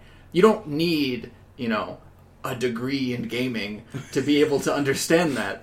Uh, all you need uh, is an under like a all you need is to be a person. All you need is to be a person who interacts with other human beings and understands that sometimes there are trade offs between treating other people in a way that we see as fair and treating them in a way that furthers our own goals. And that there may not necessarily be like a true good or evil side of that fight. Uh, we just might not know what's truly important to us. Right. Well, I feel like the like the the point that I'm trying to make is not necessarily that the person wouldn't understand like how to exist within Undertale's world. It's that the the commentaries and the jokes and like a lot of the existence of characters would be lost on somebody who doesn't have an ex- have But experience. that's the thing games. is they wouldn't know that though. right. Yeah.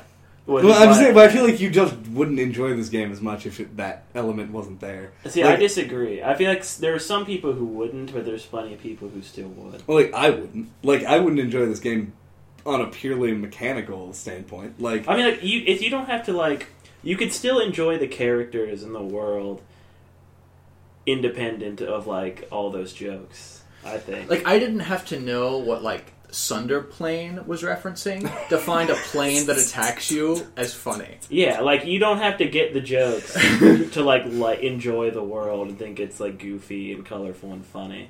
I don't know. I don't know if I would have found it funny. Like, and it's so like. But you don't have so, to find it funny to enjoy it. I, okay, we're getting into like a very subjective conversation. Yeah, like the I just- level of enjoyment of this game, I feel, would be significantly diminished if you didn't know games because it's such like it's so heavily layered on. yeah, like from uh like just from the from the bottom up like your base mechanics are basically jokes on other games right. No, and it builds into a layer upon layer of jokes based on games I don't agree that the base mechanics are, are joking in the same way that a lot of the interactions are. Individual mechanics in some of the special fights can be jokes on mechanics, like the previously mentioned Papyrus dating scene. right But like yeah, like The menu- somebody like who didn't know anything about games would like that sequence. this is, I feel like plenty- this is a hypothetical that we do not have the There's tools still to like explore. plenty But of we may there's still soon. plenty of humor in the game to enjoy that has like nothing to do with the mechanics.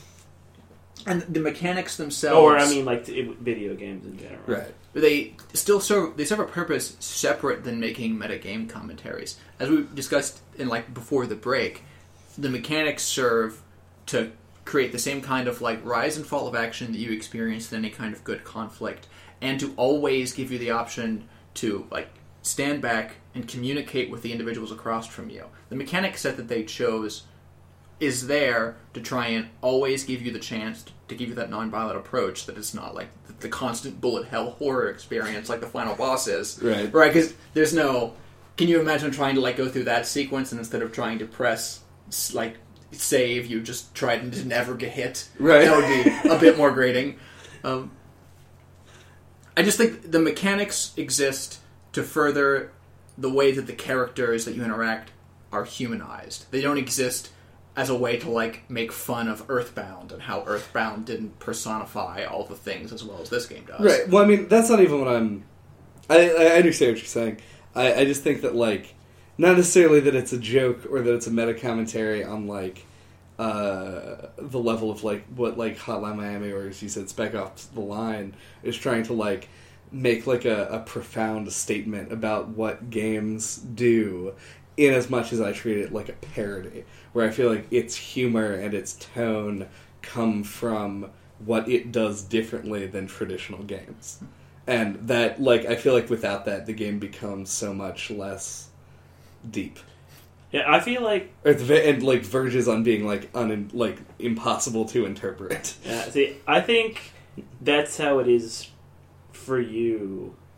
Whereas, like, I feel like the average person, like, you could give the average person, like, a link to the past and this, and they would be able to enjoy them both for the same reasons. Like, oh, there's color, it's colorful, there's, like, quirky, weird characters. Wait, if that fun- person is it's a fun 11, like. That's what I'm saying. It's like there's plenty of people who like approach games with that simple of a mindset and would still enjoy this game even if they didn't get any of that Well, stuff. we're going to be able to test this real soon because I get about once per year the ability to force Rachel to play a video game. So I am picking this year's pick will be Undertale, okay. and we'll see how she thinks about it. So far, the only hit with her has been Civ Five, so we'll see. Man, what a boring person. yeah, Dave. so boring. no offense to any Civ players. This is just not uh, our cup of tea. Mine and Andy specifically. I think it's okay. Yeah, I think it's fine.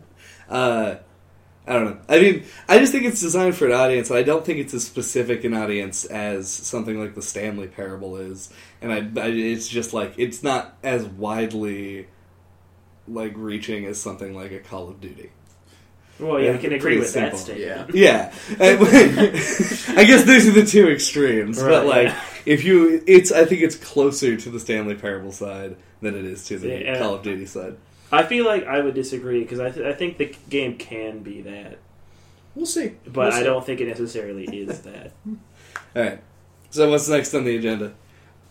to jump back to what you said forever ago, Chad. Yeah. About uh, you feeling like in the case of the bosses that beating them is more of a puzzle than the same way that it's like just learning about individual facts of the character. Right. I, I think it, those situations, you're correct that they're different, and that it's not you like, for example, learning that this ice guy really likes his hat, and then like complimenting his hat so that it'll stop hitting you or something. Right. What it is, it's supposed to be a statement about you and about like the determination within the terms of the games and the wills of these like two different people with very strong goals coming to interact with each other.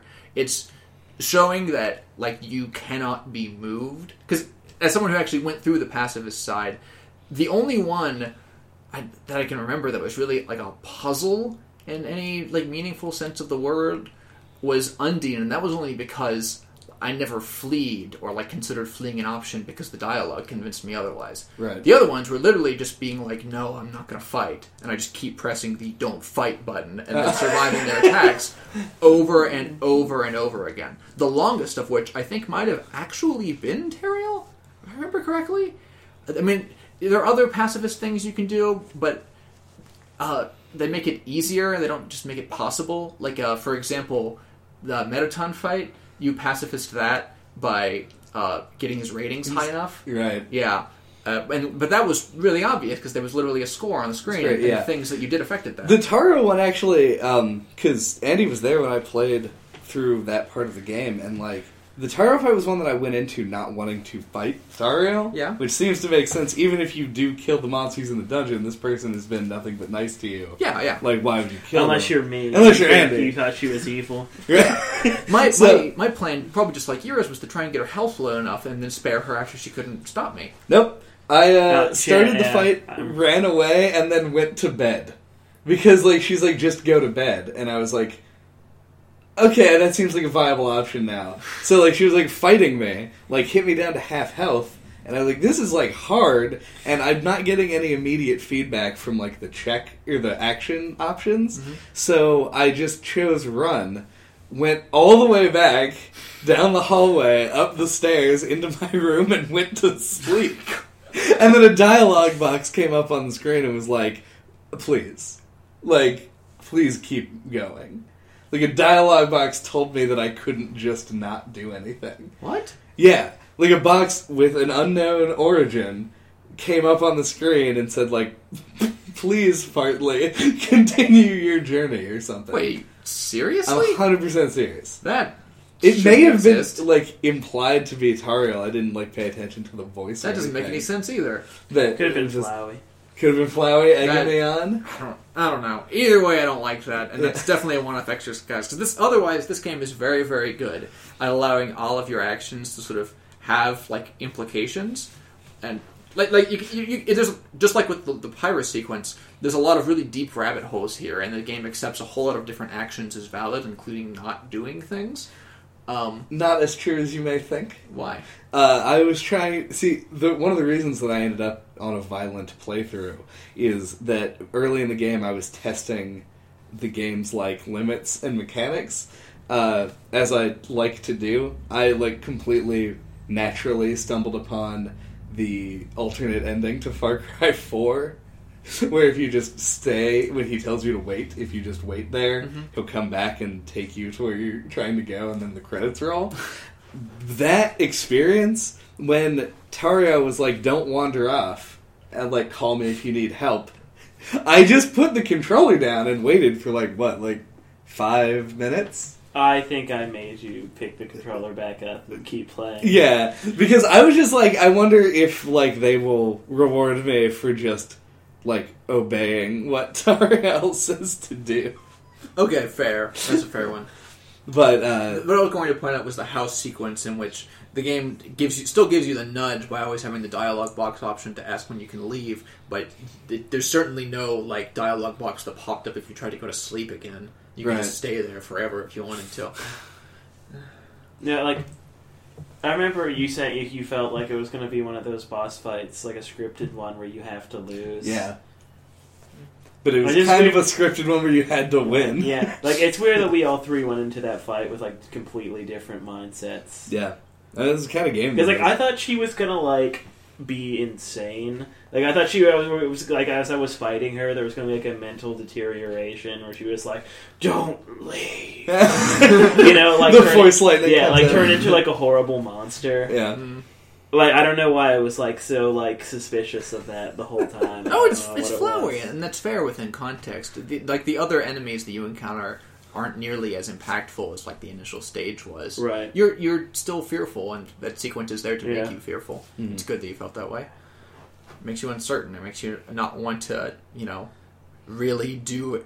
Just refuse to fight her, like I eventually had to do after I regretted my decision. But yeah, having to like hit the button like thirty times wasn't. What did you kill? What did I? Oh, like a Froggit. Like that you wouldn't have just like save scummed at that point to go back and just start over and be like I mean, if you're gonna go for the full pacifist playthrough, I, but that wasn't. it kind of was. It was your motivation going through.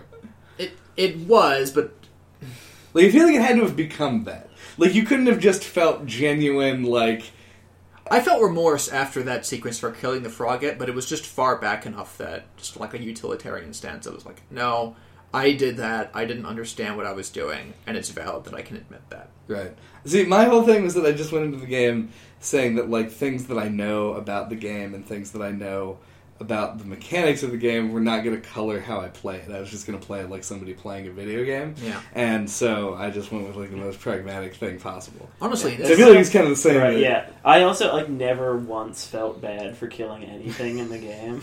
Some of the enemies I outright enjoyed killing. So the whole Sunder game, playing being I a know. the whole premise is about the game assaults you with humor and like stupid little features of the world Yeah. that make you draw these kind of connections. But it's such- you like- never cared ever. Well, I mean, yeah, I, ca- I cared about.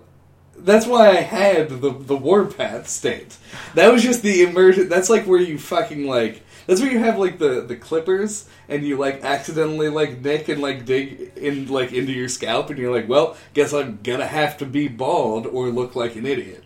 So like, I just like took like the fact that I had made mistakes. I was like, I just have to run through the rest of this because there's no redeeming myself. Yeah, like unless they were like characters that had models like in the world that you could walk up and talk to, I never talked to the characters in battle. Jesus. I, don't know, I did, and like there were some that I felt like affectionate toward, and others that I Yeah. didn't. I And, like, always went straight to the fight option. And Straight killed to the murder. Yeah, it's so difficult, and like I feel like this is a testament to like the point the game is trying to get across is that it's so difficult to make a player think about like mobs the same way that that it like speaks about like named characters. I, uh, the point Yeah, was not and, that it's hard for us to do that. The point's supposed to be that we're acclimated to never do that, and that's But horrible. also the thing, like I didn't want to not kill anything because like I didn't want to get like later in the game and like not be able to beat a boss because I was level one. Right. Like the game, but I mean, I know it's possible, but no, like no, no. But the game is like open about the fact that it's possible. It's- It's a game about trying to force you to always have like faith in the ability to do that. That's like what most of like Toriel's dialogue about. right, in the yeah, I know. It just something about like my initial experience, like the tutorial dungeon, made me just like not care about like the interact with mechanic. And I think it was the derpiness of the frogs. and like I really just was like, fuck these things. How'd you feel about uh, like I didn't think they were funny. I didn't like I didn't like them or think they were cute or have any reason to want to not kill them for experience. Right. I mean, uh, how did you feel about the final Froggits in the last level? What? The final Froggits, the different Froggits that were like advanced Froggits. I don't remember. Dude, maybe if you kill all of the enemies, there are no. there are no final froggets because they never got to that point. Did you also not fight astigmatisms or uh, what was the, the greater mold big or something something. mold Moldbygg B Y G G? None of those things sound familiar to me. if that's like a secret layer that we didn't know about, that's amazing. Yes, I might just be Kudos. forgetting character names, but those things don't sound familiar to me. Uh, you would remember Final Froggits. Yeah. Uh, trust me. I, I Their frog gets on fire. uh, well, yeah, no, I didn't see any of that. Huh. I don't know. Like I thought the dialogue options were like funny, and I enjoyed like what like they gave me, but I never felt like every enemy deserved to be spared. There were ju- definitely just some that That's I not. did anyway. That's not a question you ask. You monsters. Uh, You don't. You don't walk onto the street and go, "Oh, this person that's making my life harder deserve to live." well, I mean, the fact that they name it mercy and sparing is sort of like like that implies that the alternative Also, is murder, the- which is the- not the alternative If in real life. Oh, yes, but, it is. But I mean, in real life, your alternative it's but- you're you don't have the option of murder this guy or spare this guy. It's there's an indifferent middle ground that you can choose. there's a there's a important distinction we haven't made here.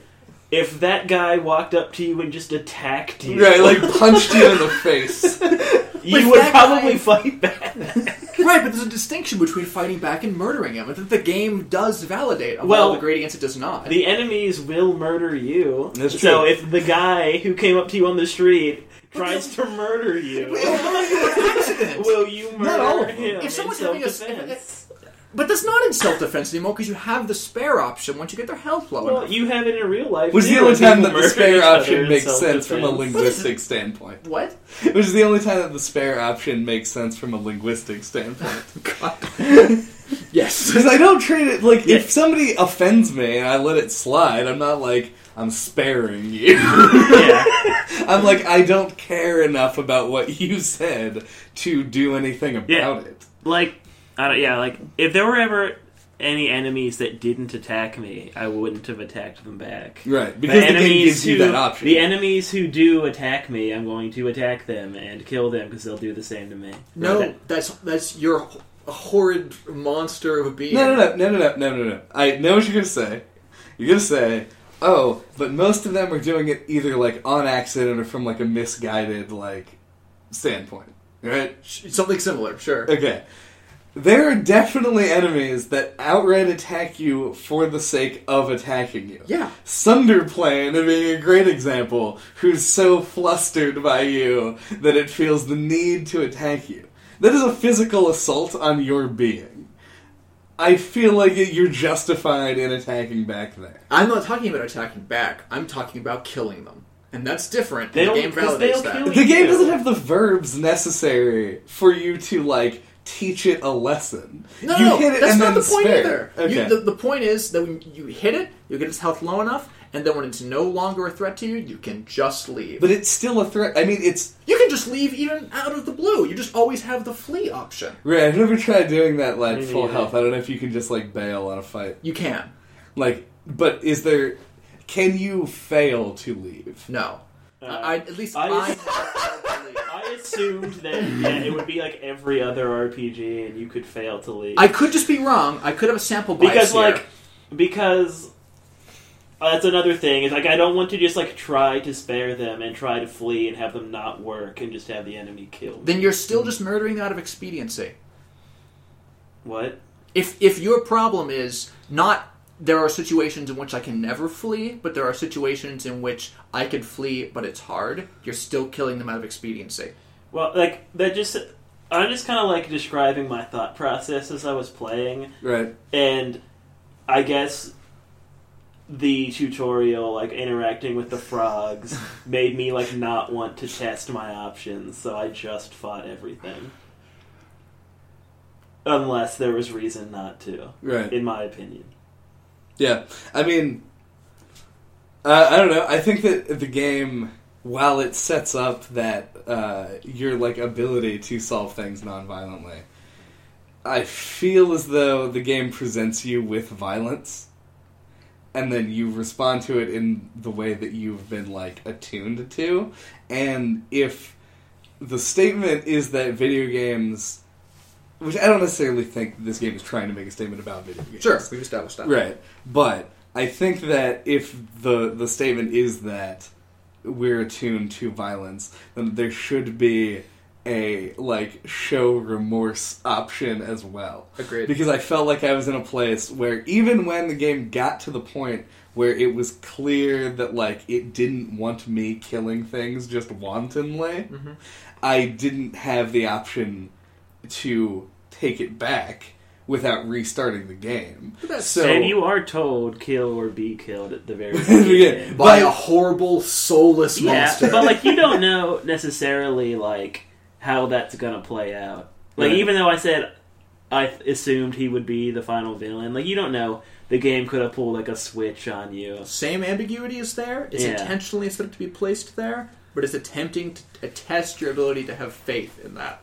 Uh, regardless, I think that the fact that if you kill anything, it doesn't give you the option of like just like you didn't get the pacifist option despite going through everything non-violently makes it so the game doesn't really give you like it doesn't it doesn't allow you to develop.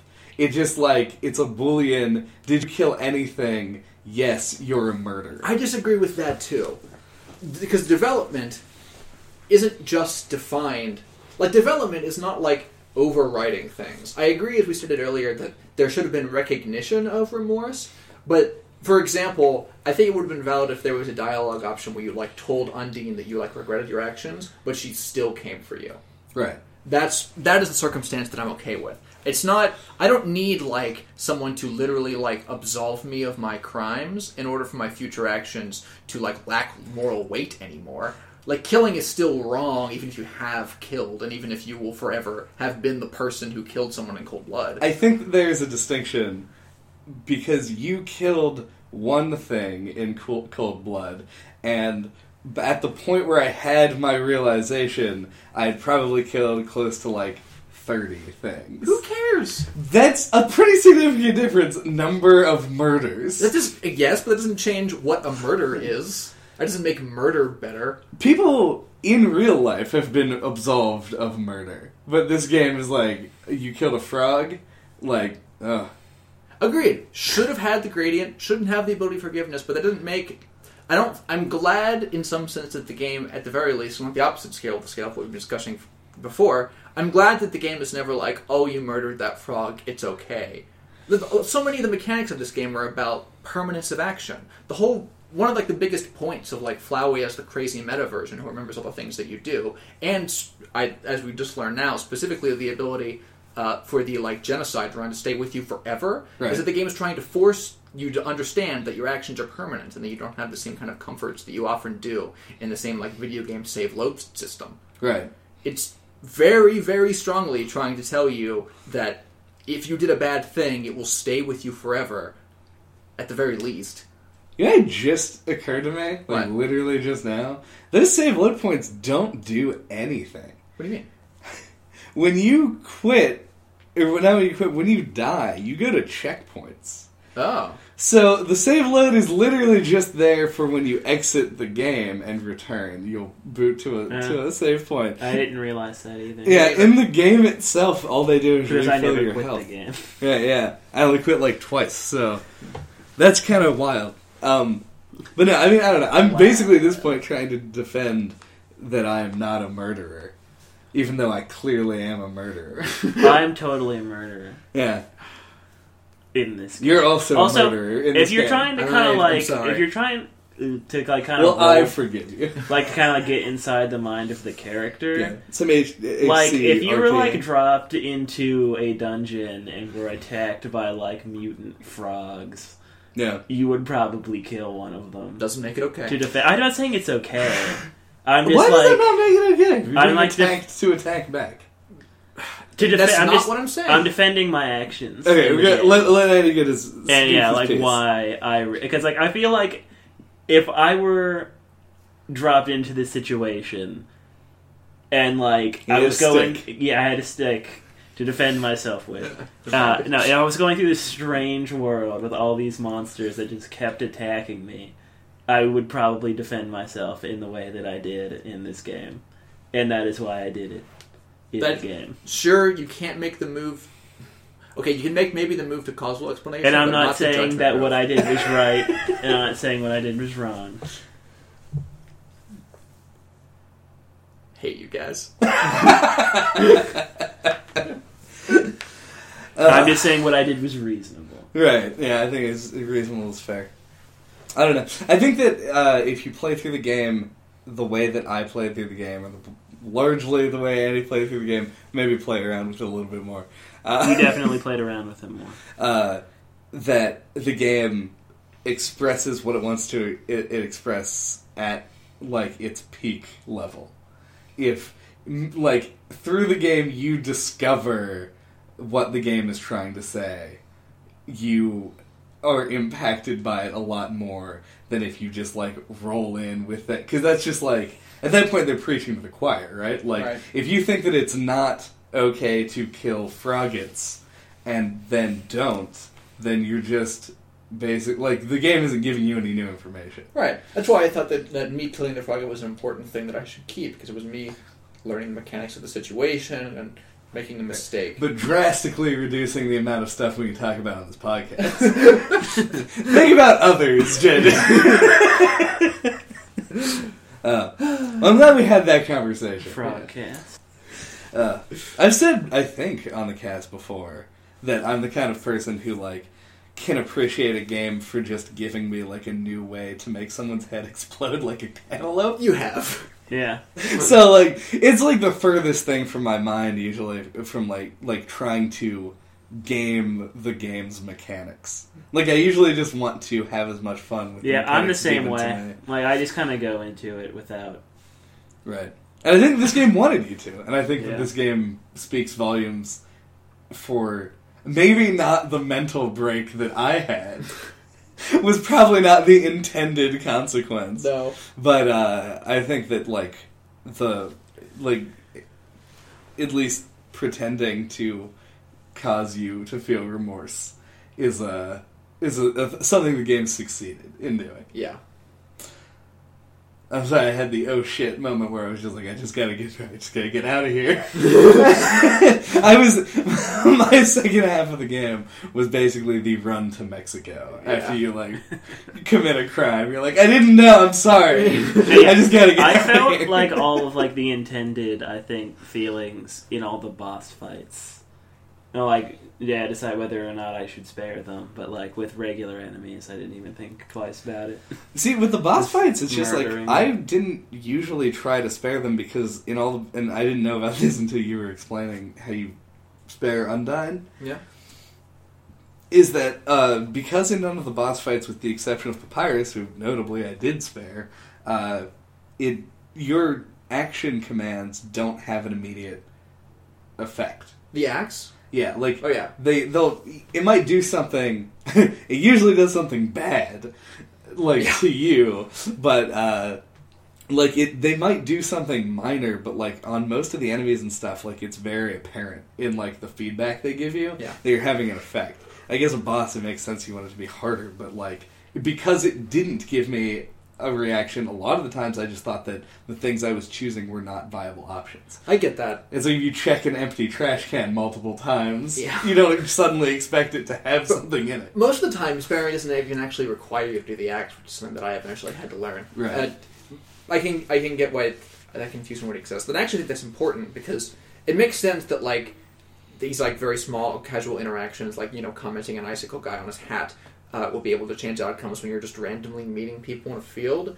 But all the boss fights, you're against people who have established like a it, to some people like a good reason for like coming after you Right. and like trying to take your head. So it makes sense that you're not going to be able to just like straight talk them out of it in a lot of games. You just have to be defiant and have the will to show that you can neither be killed nor will kill them until they change their tune or give up on the attempt. Right. And uh, mechanically speaking, the game does a fairly like it makes it possible because like in a pacifist playthrough, you're going to be using healing items a lot more, and they still give you gold for like Yeah. solving an encounter.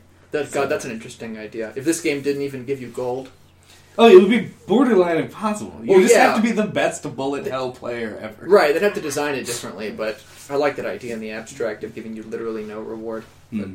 Oh, well, maybe an idealistic goal.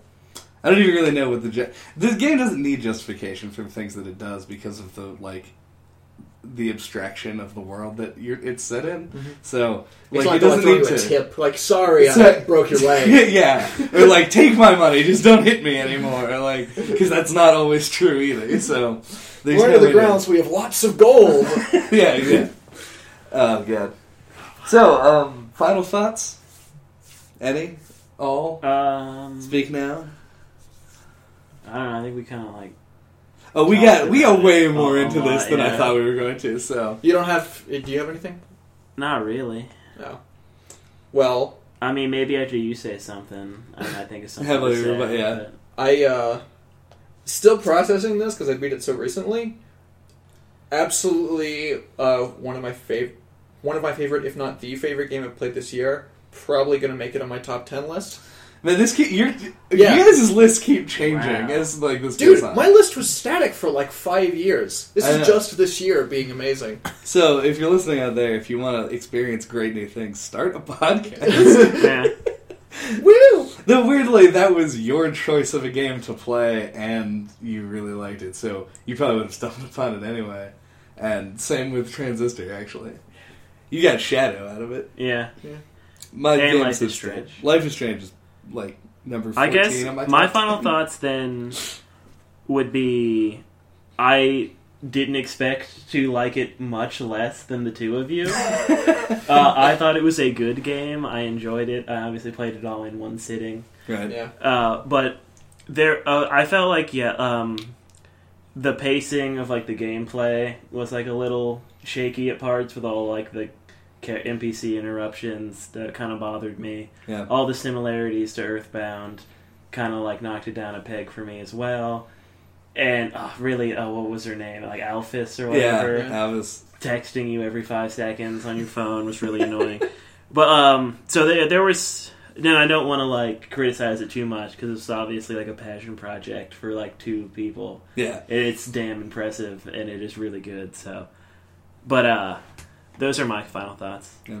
I guess. Uh, This is apparently a new segment we're gonna do. It's just final thoughts. Yeah. Uh, I don't know. The only thing that I wanted to say that I just could, didn't have like an organic time to bring up is that like we didn't talk about it a whole lot, and Andy actively like thought that it made the game slightly worse.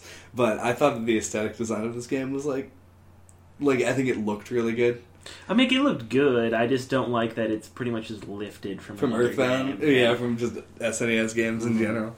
I don't know. Something about it, like a lot of RPGs, the aesthetic style turns me off um, because that's a lot of what like drives you forward in the game. Is sort of like what you're seeing on screen, and this game being very simple, but like keeping things different and interesting enough. Like kind of maps were small, uh, characters were well detailed. It was I don't know. I just thought it was incredibly effective and kept me like actually playing the game. All right, what are we playing next week? Uh, two weeks from now. I mean, he, I always do that. You do. Such a lie. What are we playing next time? Next time, uh, we're going to be talking about. Oh, it's going to be our first ever Bro Clip Friend Cast. Bro clip. Bro Clip Friend Cast episode one. Uh, we're gonna Revenge be of the Sith. talking, Revenge of the, uh, yeah. we're going to be. we're going to be talking about uh, Trine, a uh, puzzle platformer that we all sat down and played simultaneously. One JJ Artemis says it's the potatoes, the video game. That's why it's We're Revenge of the Sith, because you two, based on this episode, are clearly Sith. So you Ah, take yeah. revenge upon me by just destroying me and all my opinions of Trine. Yeah, well, we, we just wanted to take that line from you so you couldn't use it on that. yeah, cast. I'm taking it from you. No! Oh, you're Sith? yeah. Oh, the best Darth Vader. Uh, thanks everybody for listening. Uh, if you want to get a hold of us, we have our email account at uh, noclippodcast at gmail.com. Uh, you can tweet us on Twitter at noclippodcast. And we have our website, noclippodcast.com, where you can find all of our episodes, our backlog, a small about page, and you can leave comments and stuff. And uh, there's a link on there to our YouTube page, which is where most people actually listen to this. So, Yay! Yay like, comment, and subscribe. All two people who might watch this. but but really, guys, I hate you both, and you're both human trash. Okay.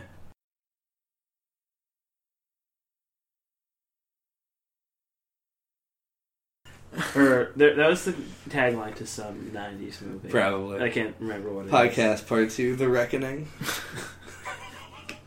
Podcast Part Two, Electric Boogaloo.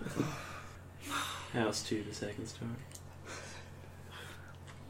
You can talk, or we're just gonna keep using, uh, References? yeah, podcast two, Judgment Day. I try. I try.